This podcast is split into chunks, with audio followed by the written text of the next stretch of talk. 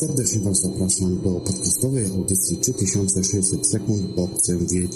Jest to audycja w różnych dziedzin, m.in. takich jak starożytna archeologia, psychologia, medycyna, oficjalna jak i alternatywna. Jest to audycja mająca na celu uświadomić Tobie, drogi słuchaczu, że jest więcej niż mniej. Przedstawia w niej zagadnienia z psychologii, otoczenia człowieka, obserwacji otoczenia, biologii oraz mikrobiologii, jak i z każdej dziedziny w sposób migawkowy. To do Ciebie, drogi słuchaczu, należy, abyś przysiadł na ławeczce lub usiadł bujającym się w fotelu z kubkiem ciepłej, pysznej kawy i zadając pytania próbował sobie na nie odpowiedzieć na sobie własny sposób. I do tego bardzo serdecznie Cię zapraszam w tej audycji 3600 sekund, bo chcę wiedzieć. Serdecznie Was pozdrawiam i zapraszam do audycji.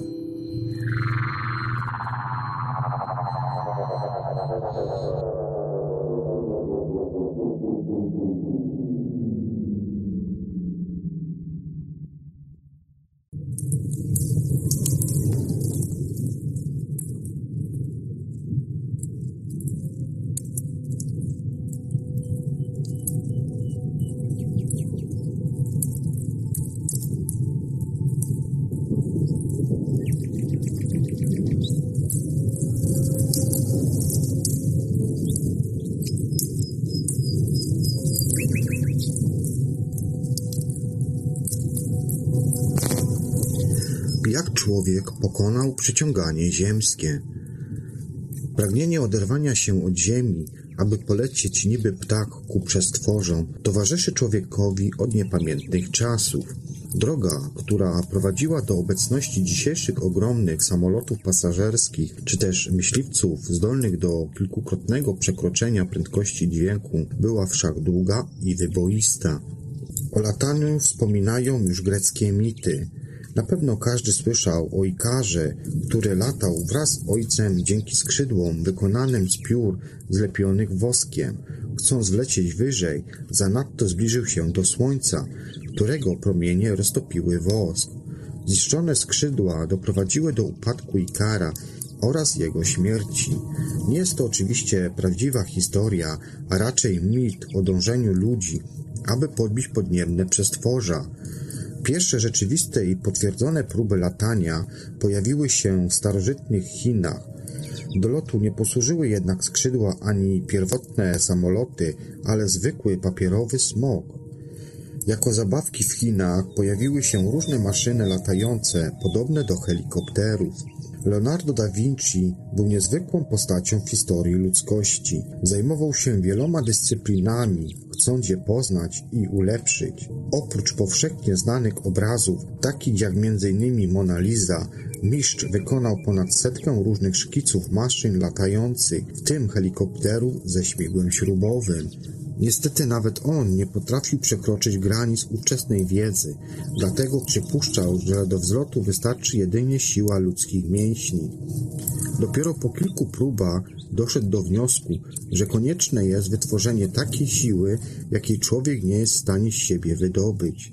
Żadne ze swych projektów nigdy nie zostały zrealizowane. Nie dowiedział się też zatem, czy jego maszyny wzniosłyby się w powietrze. Dopiero włoski pilot Angelo Darigo sprawdził prototyp oparty o szkice Leonarda w tunelu aerodynamicznym i potwierdził, że jego maszyna rzeczywiście jest zdolna do lotu. Wszelkie próby zlecenia ku niebu kończyły się fiaskiem do momentu, kiedy na scenie historii pojawili się bracia Joseph Michael oraz Jacques Etienne Montgolfier. Pionierzy lotnictwa byli właścicielami młyna papierniczego, ale od długiego czasu interesowali się możliwością latania. Eksperymentowali z papierowymi balonami, czy raczej woreczkami wypełnionymi różnymi gazami, jednak gaz zawsze wydobywał się z papierowych torebek i lot nie mógł się odbyć.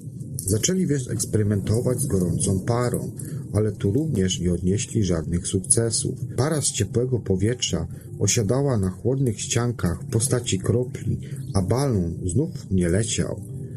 Badania trwały przez długie 11 lat, aż do 1782 roku i jak to często bywa, o sukcesie zdecydował przypadek. Podczas suszenia prania nad piecykiem Joseph Michael zauważył, że lekkie materiały trochę się uniosły. Wtedy on wpadł na pomysł, że zamiast pary można byłoby zastosować ciepłe powietrze. Po 11 latach trudów w ciągu zaledwie tygodnia skonstruował pierwszy mały balon, tak zwaną Montgolfierię. Podczas pracy na dziedzińcu młyna papierniczego w Anoway zrozumiał, że papier nie będzie odpowiedni do takiej dużej konstrukcji, dlatego bracia musieli poszukać innego właściwego materiału. Najbardziej odpowiednia okazała się ostatecznie tafta, naturalna tkanina z jedwabiu z delikatnie połyskującą powierzchnią. Pierwsze publiczne zaprezentowanie latającego balonu miało miejsce 5 czerwca 1783 roku na ryku w Anoway. Balon miał wtedy średnicę 11 metrów i uniósł się na wysokość około 2 km.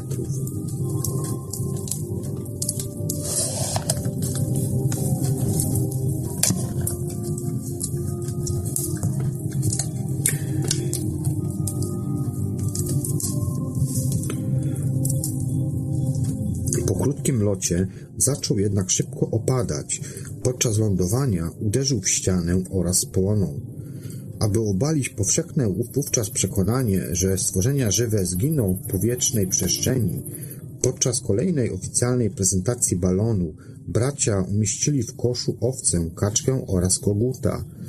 Próba ta była na tyle oczekiwaną sensacją, że 19 września 1783 roku w Wersalu uczestniczy na niej sam król Ludwik XVI z własną żoną Marią Antoniną. Lot balonu był udany, a wszystkie zwierzęta w zdrowiu przeżyły nie tylko lot, ale także lądowanie. Po tej próbie pozostał do wykonania już ostatni krok, a więc krok lotu z ludzką załogą.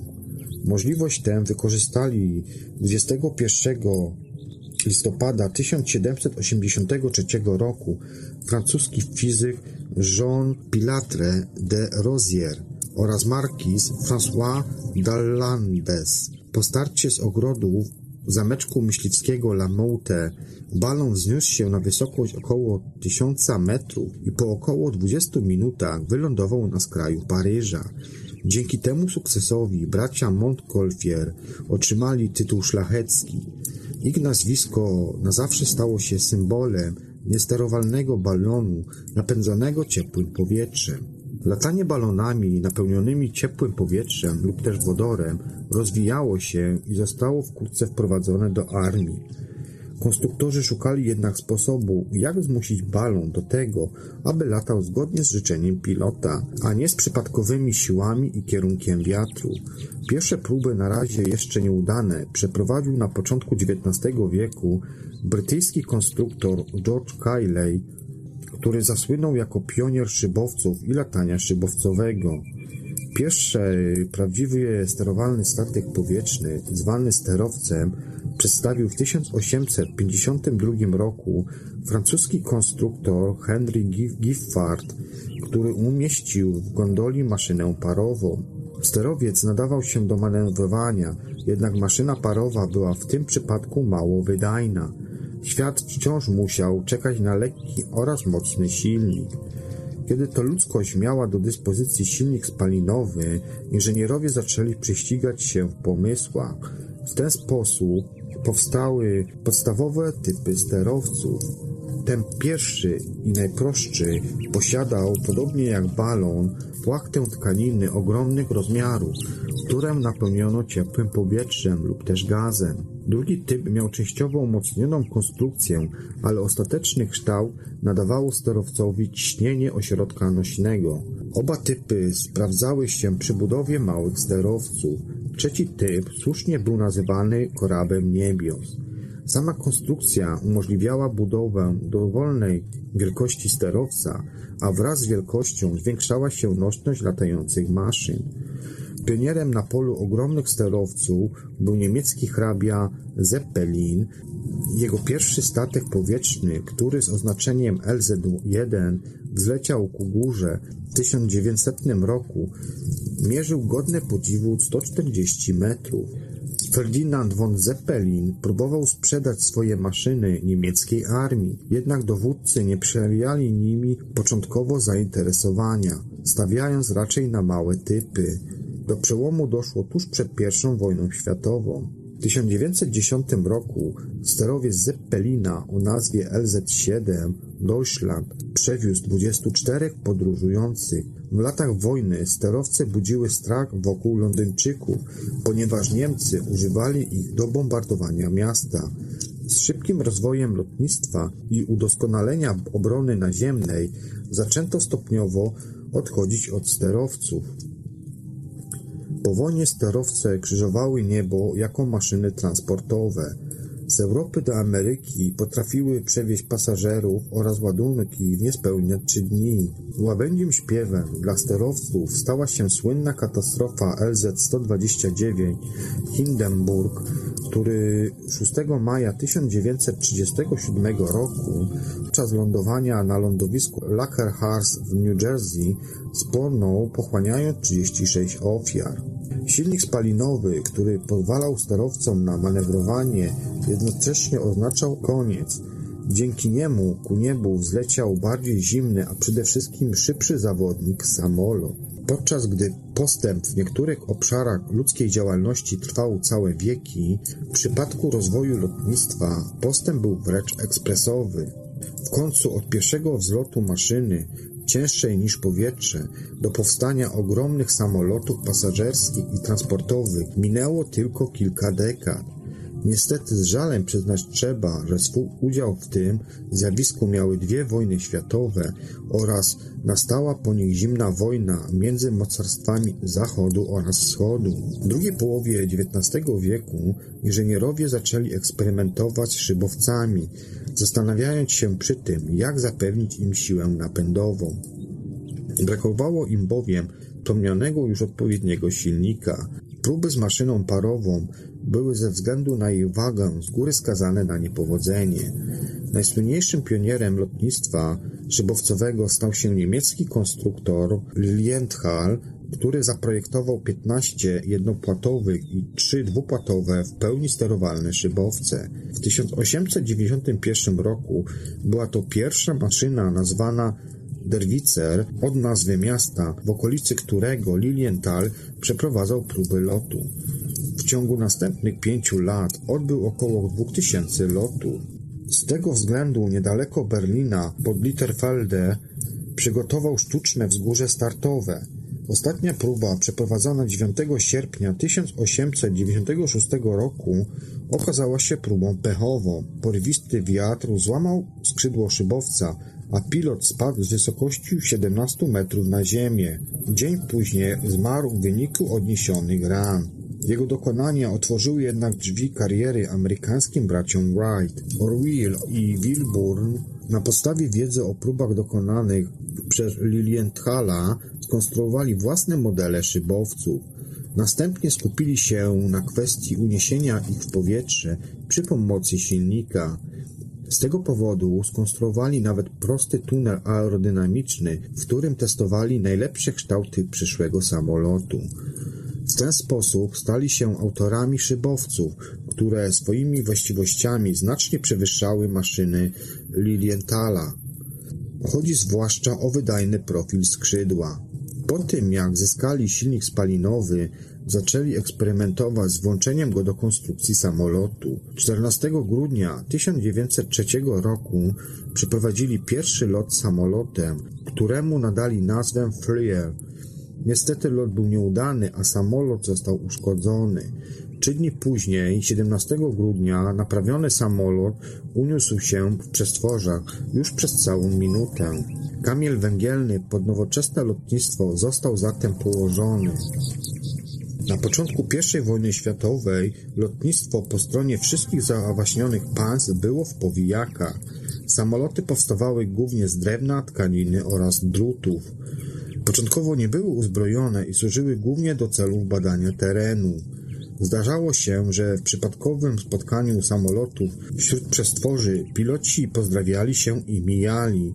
Szybko jednak zaczęli do siebie strzelać, najpierw z broni osobistej, później z broni przymocowanej do samolotu. Przełomowym wydarzeniem stało się wynalazek synchronizatora ostrzału, który umożliwiał strzelanie przez śmigło. Pierwsi na tym polu zaistnieli Francuzi, którzy zmodyfikowali i opancerzyli śmigło, ale gdy tylko ten nieuszkodzony samolot dostał się w ręce Niemców, Anton Fokker skonstruował ulepszoną wersję z ostrzałem zgodnym z obrotami silnika. O ile początku wojny samoloty latały z prędkością około 100 km na godzinę i trudno było nimi manewrować, o tyle pod koniec konfliktu maszyny mknęły z prędkością 200 km na godzinę i prowadziły regularne walki lotnicze. Okres pomiędzywojenny również sprzyjał rozwojowi lotnictwa. Oprócz wyspecjalizowanych maszyn rozwijał się przede wszystkim transport lotniczy. Prawdziwą rewolucję wywołała dwusilnikowa maszyna amerykańska o nazwie Douglas DC-3, znana bardziej jako Dakota. W 1935 roku, czyli w momencie swego powstania, samolot był szczytem technologii lotniczej, a jej jakość potwierdza fakt, że maszyny te latają do dziś. Rewolucyjna była nie tylko jego udoskonalona konstrukcja, lecz także swego rodzaju gadżety, które później przejęli producenci innych samolotów. Chodziło zwłaszcza o podwojenie ważnych urządzeń oraz o wyposażenie w autopilota. W porównaniu z I wojną światową, II światowy konflikt jeszcze bardziej pchnął postęp w zakresie lotnictwa. Na początku walki wciąż używano małych samolotów z płóciennymi skrzydłami. Z kolei pod koniec były to już maszyny w całości napędzane silnikiem odrzutowym. W przeciwieństwie do I wojny światowej na wadze zyskały samoloty bombardujące. Zwłaszcza amerykańskie i brytyjskie czterosilnikowe maszyny na zawsze zapisały się w historii lotnictwa. Technologicznie zaawansowane samoloty Niemiec, którymi naziści dysponowali w pierwszych latach konfliktu, stopniowo straciły w porównaniu z lotnictwem zachodnim, jednak do końca wojny były budzącym strachem konkurentem. Napęd odrzutowy pojawił się już w czasach tuż przed wybuchem wojny. W 1939 roku w Niemczech wystartował Heinkel HE-178, a w maju 1941 roku w Wielkiej Brytanii Gloster E-28, choć pierwszym włączonym do operacji wojennych samolotu był ME-262 Schwalble. Do bojowego użycia został on włączony w roku 1943 roku. Kolejną metą, którą przekroczyli już inżynierowie, było pokonanie bariery dźwięku. Ten niezwykły moment w historii lotnictwa nastąpił 14 października 1947 roku, kiedy eksperymentalny samolot Bell UH-1 pilotowany przez Chucka Jagera osiągnął prędkość 1298,55 km na godzinę, czyli około 1,06 macha. Postęp technologiczny drugiej połowy XX wieku i początku wieku XXI oczywiście wpłynął również na lotnictwo. Dzisiejsze maszyny wojskowe latają z prędkością około 2500 km na godzinę i są przy tym zdolne do przewożenia ciężkich ładunków w postaci uzbrojenia. Samoloty pasażerskie stopniowo się powiększały i stawały się oszczędniejsze, a przy tym szybsze. Główny napęd wielkich samolotów opiera się obecnie na wykorzystaniu silników odrzutowych. Największą współczesną maszyną do lotów pasażerskich jest Airbus A380, który jest w stanie przewieźć 853 pasażerów i ładunek do 150 ton z prędkością około 800 km na godzinę na odległość 15,2 km.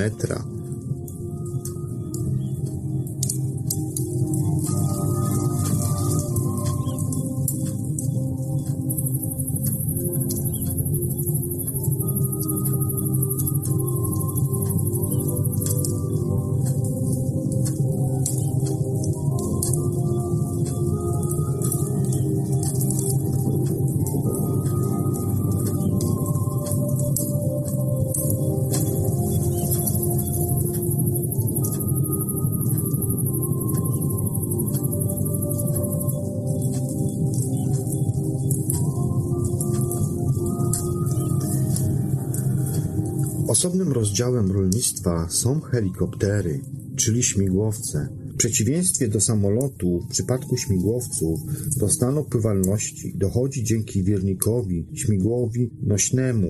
Do lotu horyzontalnego trzeba jeszcze rozwinąć ciąg sił aerodynamicznych w wirniku nośnym, którego to moment obrotowy jest kompensowany przez pomocniczy wirnik z tyłu maszyny. Pierwsze poważne projekty konstrukcji śmigłowca sięgają 1894 roku. Idea ta zaciekawiła słowackiego technika oraz wynalazcę Bachila, który w 1906 roku otrzymał nawet patent na swoją maszynę, lecz dalszy los jego śmigłowca nie jest znany. Kolejnych prób podjął się w 1908 roku francuski konstruktor Paul Cornu, któremu maszyna wzniosła się na wysokość około 1,5 metra, ale pierwszy w pełni funkcjonalny i sterowalny śmigłowiec wzniósł się na ziemię w 1936 roku w Niemczech.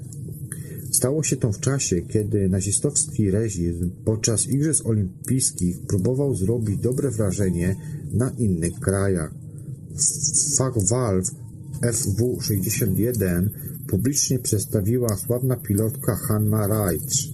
Jeśli za symbol II wojny światowej można uważać myśliwce Spitfire i Messerschmitty Bf-109, tak za symbol wojny w Wietnamie uważa się amerykańskie śmigłowce, przede wszystkim Bell AH-1 Cobra oraz Bell UH-1, czy też Huey oraz Boeing CH-47.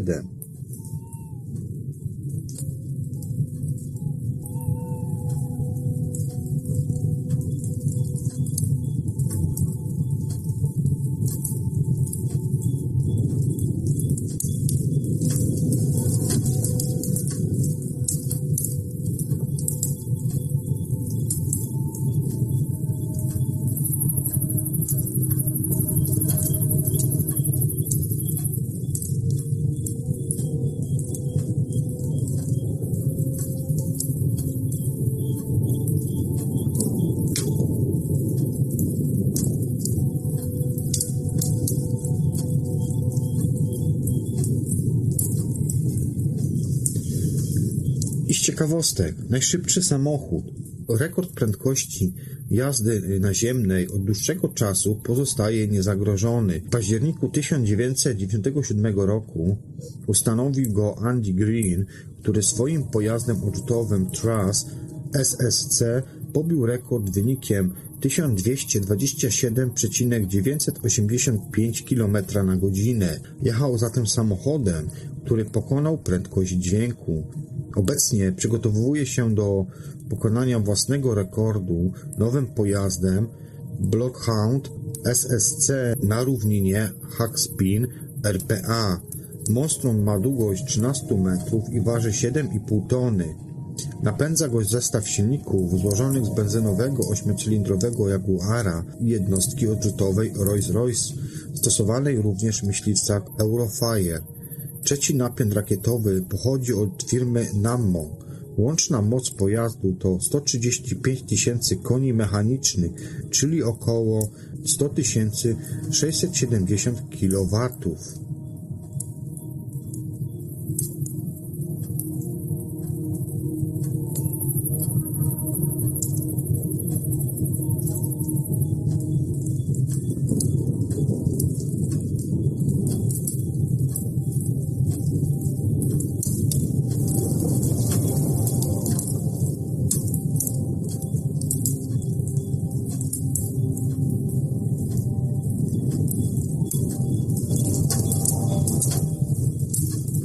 Czym jest czeski dalnik?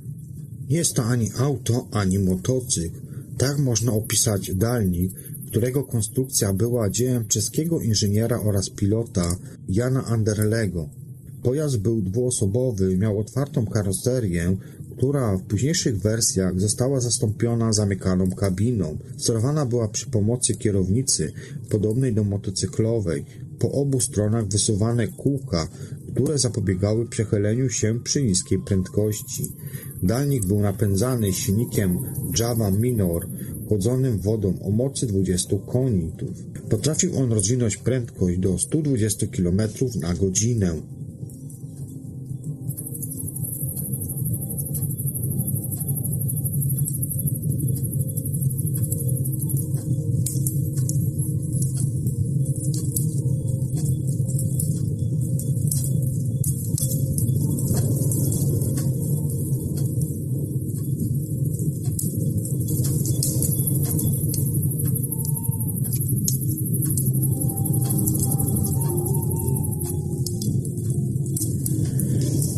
Jeździli dawni Brytyjczycy, najstarsze koło na wyspach.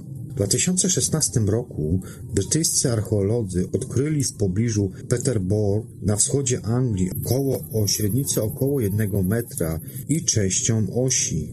Odkrycie datuje się na lata około 1100 do 800 przed naszą erą. Zdaniem badaczy znalezisko to jest o tyle zaskakujące, że w tamtych czasach mieszkańcy Wysp Brytyjskich stosowali głównie transport wodny, a koła na tych obszarach jeszcze nie znaleziono. Na razie nie wiadomo, czy wóz z tym kołem osiągnięty był przez ludzi, czy też przez zwierzęta. Koło zachowało się w bardzo dobrym stanie dzięki temu, że wpadło do rzecznego mułu, który je dobrze zakonserwował. Po obniżeniu poziomu rzeki wynurzyło się ono na powierzchnię.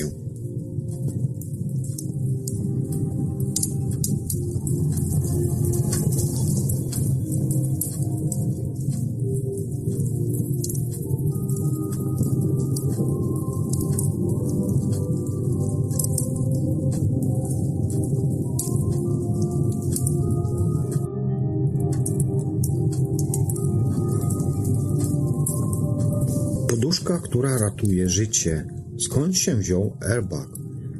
Patent na airbag, czyli samochodowy element pasywnego systemu bezpieczeństwa, zyskał w 1952 roku amerykański wynalazca oraz inżynier John Hetrick. Jego wynalazek nie był jeszcze doskonały, ponieważ pracował ze sprężonym powietrzem. Dopiero wprowadzenie modyfikacji przez innego inżyniera Allena Brida poprzez dodanie czujników zderzenia dało podstawę poduszki powietrznej, jaką znamy dziś. Poduszki powietrzne pojawiły się dopiero w 1971 roku w próbnej serii samochodów marki Ford, a rok później na ulicę wyjechał już pierwszy seryjny produkowany samochód wyposażony w airbag – Chevrolet Impala. Dziś poduszki powietrzne są standardem większości współczesnych pojazdów.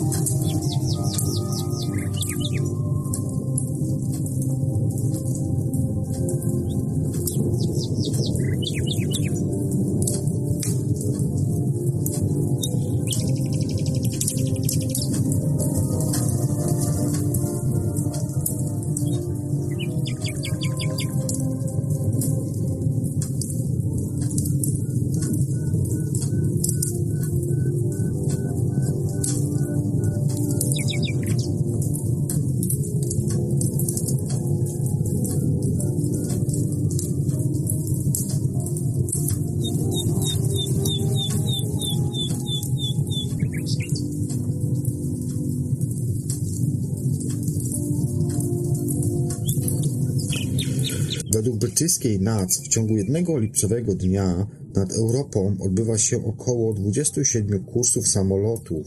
Łącznie pokonują one trasą równą około 46,3 milionów kilometrów. Nad USA kursów takich jest aż 50 tysięcy. Dla zwiększenia bezpieczeństwa lotu Unia Europejska chce stworzyć tzw. jednolitą europejską przestrzeń powietrzną. Ma to zwiększyć przepustowość powietrzną i wydajność działania systemu zarządzającego ruchem lotniczym. Na całym świecie co roku samoloty przenoszą nad powierzchnią Ziemi 2,5 miliarda pasażerów. W Polsce kontrolą i zarządzaniem ruchem lotniczym zajmuje się Polska Agencja Żeglugi Powietrznej. Według danych PASM w 2016 roku w godzinach o najwyższym natężeniu ruchu potrzeby przekraczały 180 lotów na godzinę. przy zakładanych 150 operacjach na godzinę.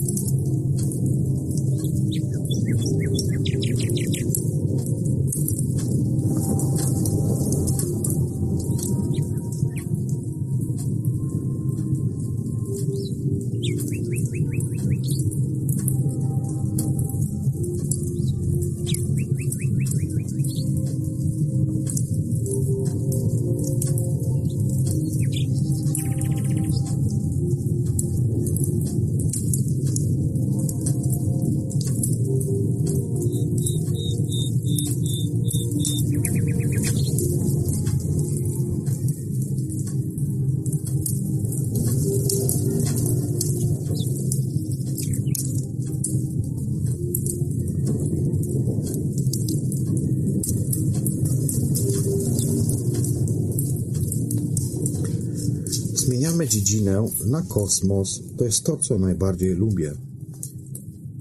Miejsca niekończących się odkryć. Ziemia to jedynie pyłek w ogromnym wszechświecie. Do tego faktu ludzkość musiała również dochodzić długo, ponieważ przez wieki ludzie uważali, że nasz świat jest centralnym punktem kosmosu, wokół którego obraca się wszystko inne. Już w czasach, kiedy człowiek zaczął sobie uświadamiać siebie, musiał zastanowić się, co właściwie dzieje się nad jego głową. Ruchome i jedyne światło panujące w ciągu dnia mocno kontrastowało z ciemnością nocnego nieba obsianego tysiącami małych światełek. Stare rękopisy mówią, że astronomią zajmowali się nie tylko dawne cywilizacje Chińczyków czy też Babilończyków, Egipcjan, Majów oraz Greków, ale ich wiedza była jak na tamte czasy godna podziwu, o czym świadczy chociażby majański kalendarz astronomiczny, opis ciał niebieskich czy późniejsze, poniekąd zapomniane odkrycie, że Ziemia jest okrągła. W średniowieczu astronomia stała się jedną z 7 sztuk wyzwolonych.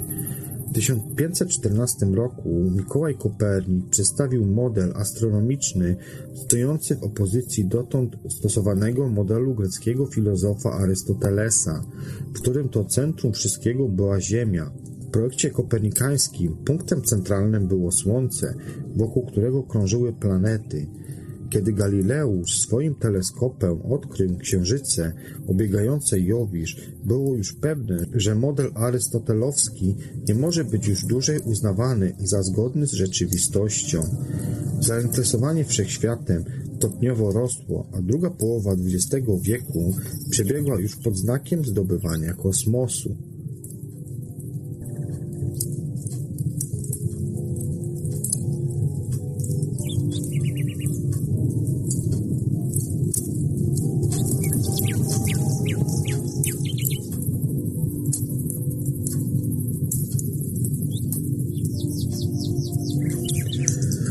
Podstawy poznania wszechświata. Prawa Keplera. Przez stulecia panował jeden dogmat przyjmowany przez tych, którzy patrzyli w niebo. Geocentryczny model świata. Fundamenty pod ten model zostały położone już w antyku przez Klaudiusza Ptolemeusza, a dopracowane przez Arystotelesa. To właśnie arystotelowskie postrzeganie świata w dużej mierze przejął średniowieczny Kościół katolicki. Model odpowiadał nauce teologicznej, jakoby Ziemia była centrum wszystkiego, dlatego pojawił się na niej Odkupiciel w postaci Jezusa Chrystusa. Geocentryzm, co więcej, odpowiadał zdrowemu rozsądkowi, ponieważ gdyby Ziemia obracała się i krążyła wokół Słońca, to ludzie musieliby z niej spać. System geocentryczny niemniej wykazywał wiele niespójności, co spędzało wielu uczonym sens powiek. Już niektórzy z antycznych myślicieli brali pod uwagę, że Ziemia nie stanowi punktu centralnego wszechświata.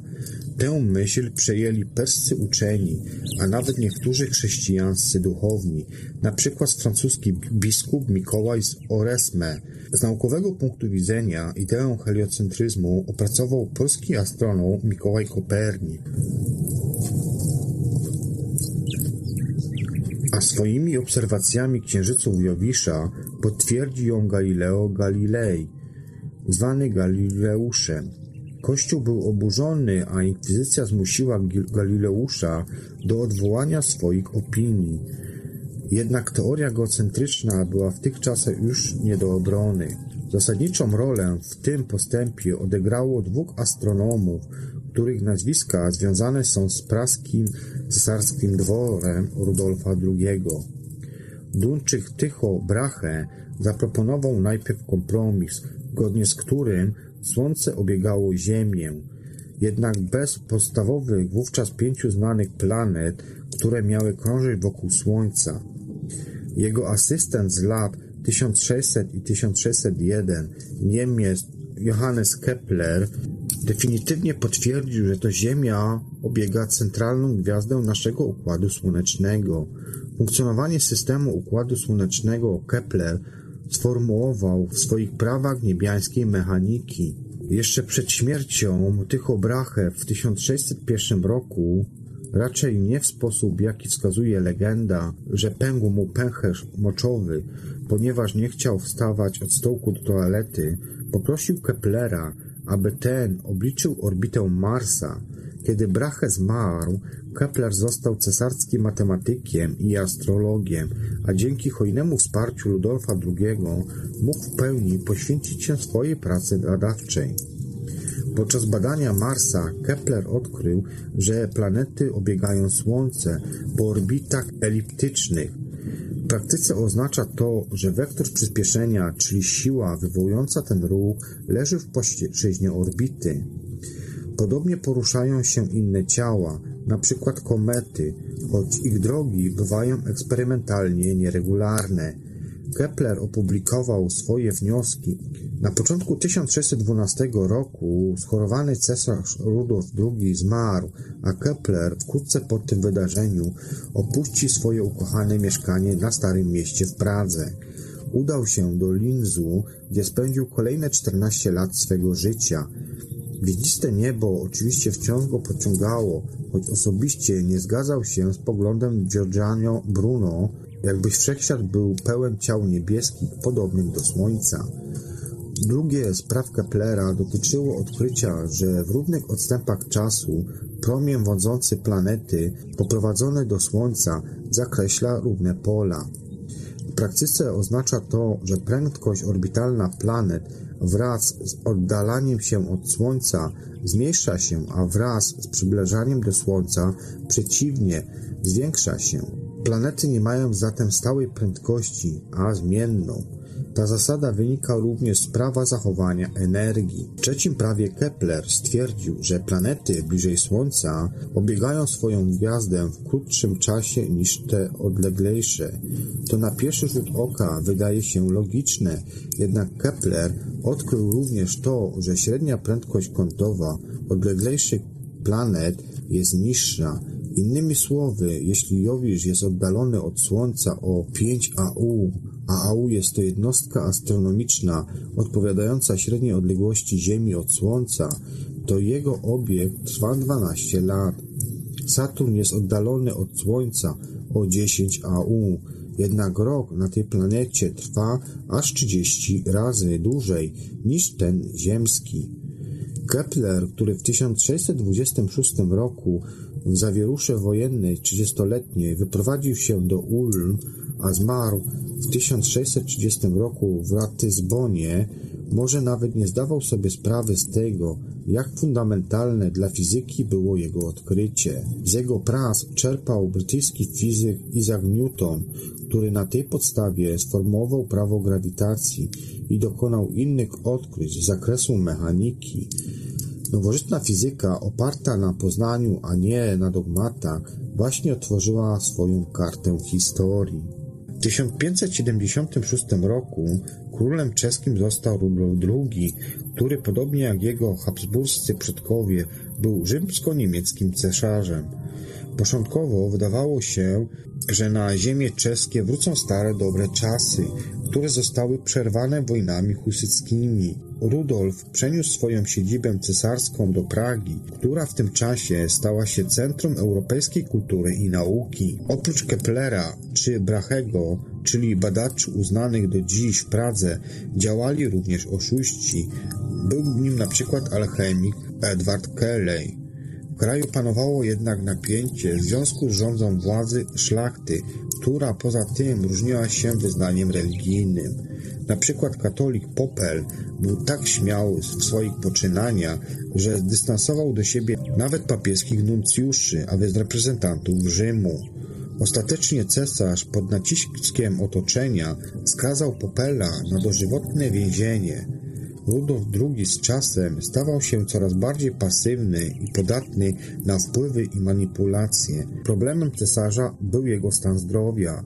Cierpiał na zaburzenia psychiczne, dlatego uciekał przed problemami otaczającego go świata do swej bogatej kolekcji zbiorów artystycznych.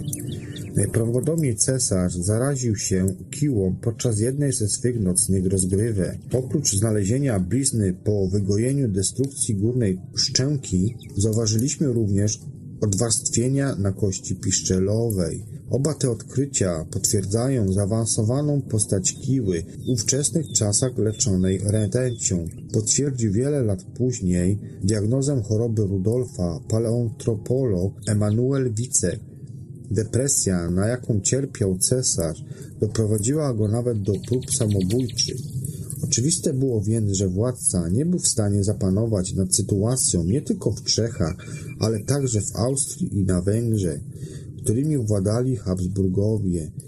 Intrygi na dworze doprowadziły nawet do tego, że krewni Rudolfa dążyli do jego obalenia, aby przekazać tron młodszemu bratu cesarza Maciejowi. W styczniu 1611 roku do Czech wpadły wojska kuzyna Rudolfa, biskupa Leopolda. Praga została splądrowana, a pozycja Rudolfa była już nie do utrzymania. W maju 1611 roku cesarz abdykował na rzecz Macieja, a rok później zmarł w Pradze. 7 lat później w mieście doszło do wybuchu powstania, które stało się jednym z zarzewi wojny 30-letniej.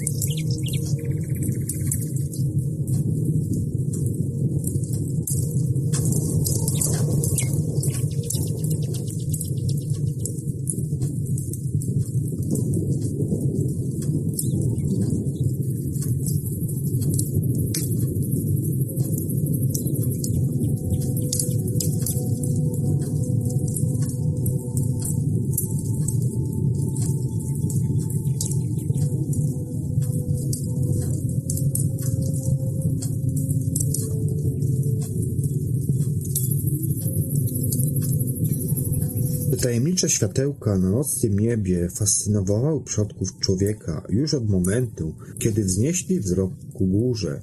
W ciągu dnia na niebie dominowało jedno grzejące i intensywne światło, na które trudno się patrzyło. Kiedy jednak chowało się za horyzontem, na ciemnym niebie pojawiały się tysiące małych świetlistych punkcików. Kto wie, co w tamtej chwili przebiegało przez myśli dawnych ludzi. Kiedy ludzie po raz pierwszy spojrzeli na gwiazdy. Słońce, Księżyc, Merkury, Wenus, Mars, Jowisz oraz Saturn. Wszystkie te ciała niebieskie były znane już starożytnym kulturom. Początkowo wiązano je z różnymi bóstwami, jednak ciekawskim głowom takie wyjaśnienie nie wystarczało. Dlatego też podjęli się badań nad tym, co właściwie pojawia się na niebie. Starożytni Grecy interpretowali ruch Słońca jako drogę boga Heliosa jadącego w złotym rydwanie. Dla Egipcjan Słońce było ognistym okiem najwyższego z bogów Re lub Ra, ale już antyczni myśliciele zastanawiali się nad materialną stroną Słońca. Anaksagoras przedstawił myśl, że macierzysta gwiazda to nic innego jak gromada płonących kamieni. W tym czasie przyjęto również geocentryczny model oparty na przekonaniu, że to Słońce obiega Ziemię. Dopiero na początku wieków nowożytnych, dzięki pracy Kopernika, Galileusza czy też Bruno, nauka doszła do tego, że to Ziemia jest satelitą Słońca. Pogląd ten początkowo nie podobał się zwłaszcza Kościołowi, który odrzucał również myśl, że na Słońcu pojawia się coś w formie plam, co naruszałoby jego boską istotę. Niemniej chrześcijańskie wyobrażenie kosmosu nie mogło się już bronić. Na podstawie odkryć Keplera oraz Newtona odkryto, że Słońce ma potężną masę i znajduje się w centralnym punkcie Układu Słonecznego.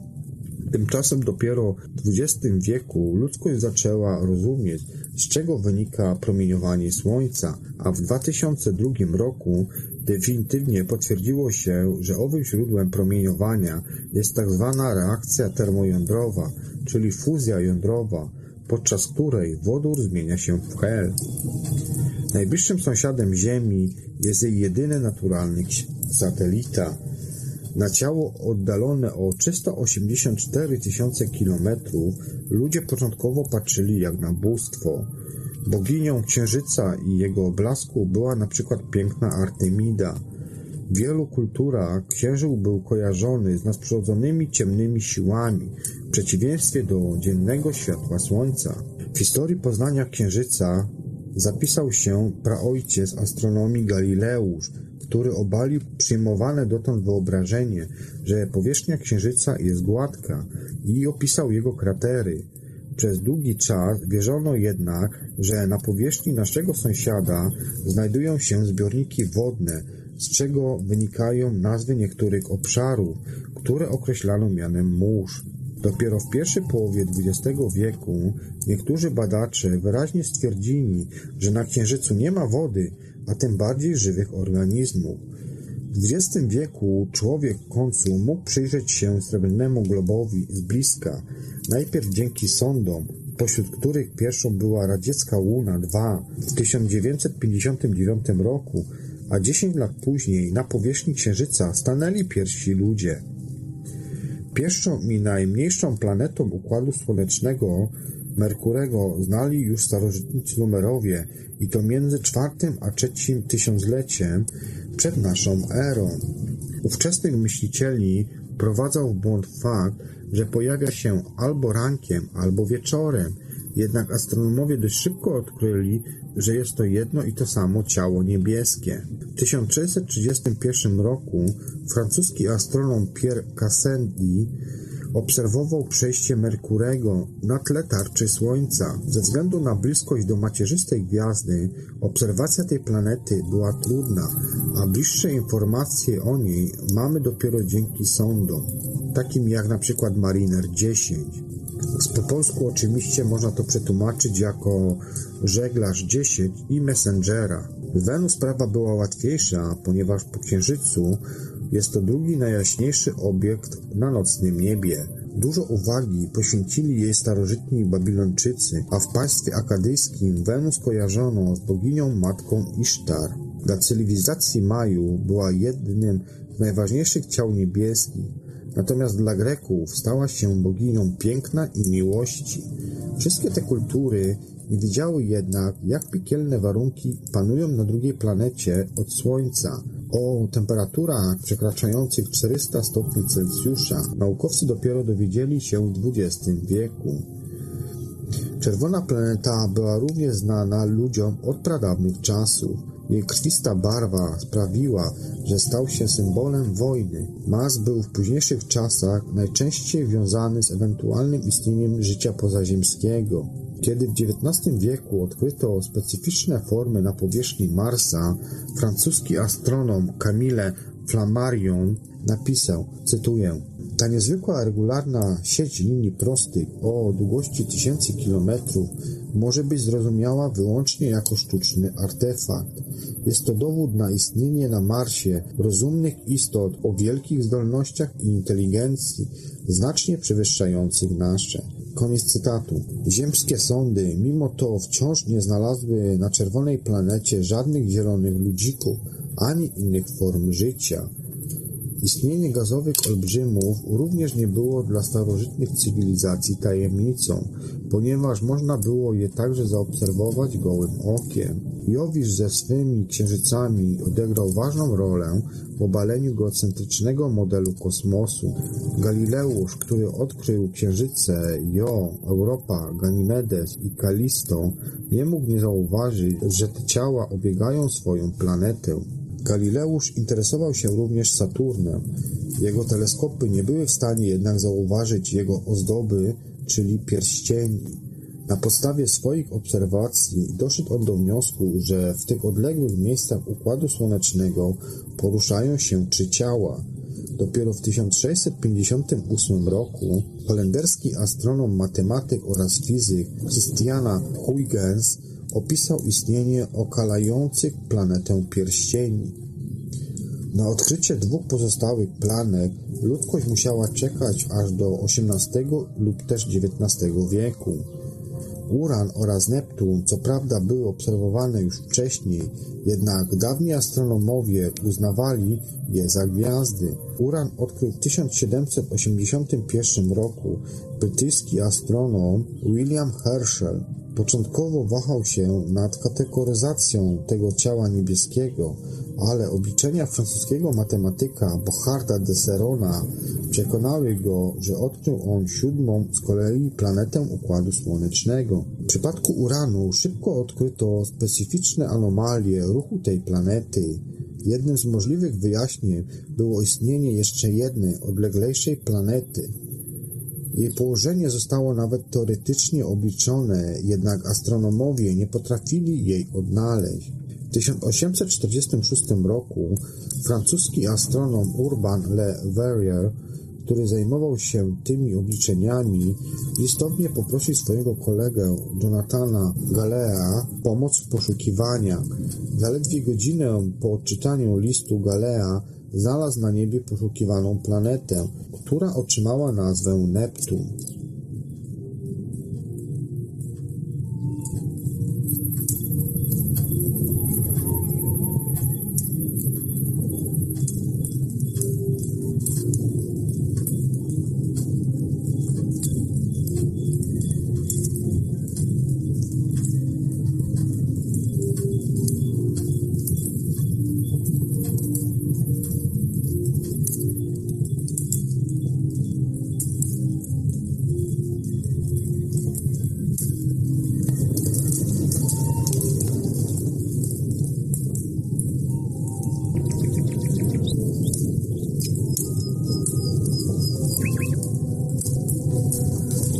Dziś to już wszystko, co przygotowałem dla Was. Po kolejne informacje oraz kontynuację wątku kosmicznego zapraszam już do następnej, kolejnej audycji 3600 sekund, bo chcę wiedzieć. A tymczasem do usłyszenia i do następnego razu.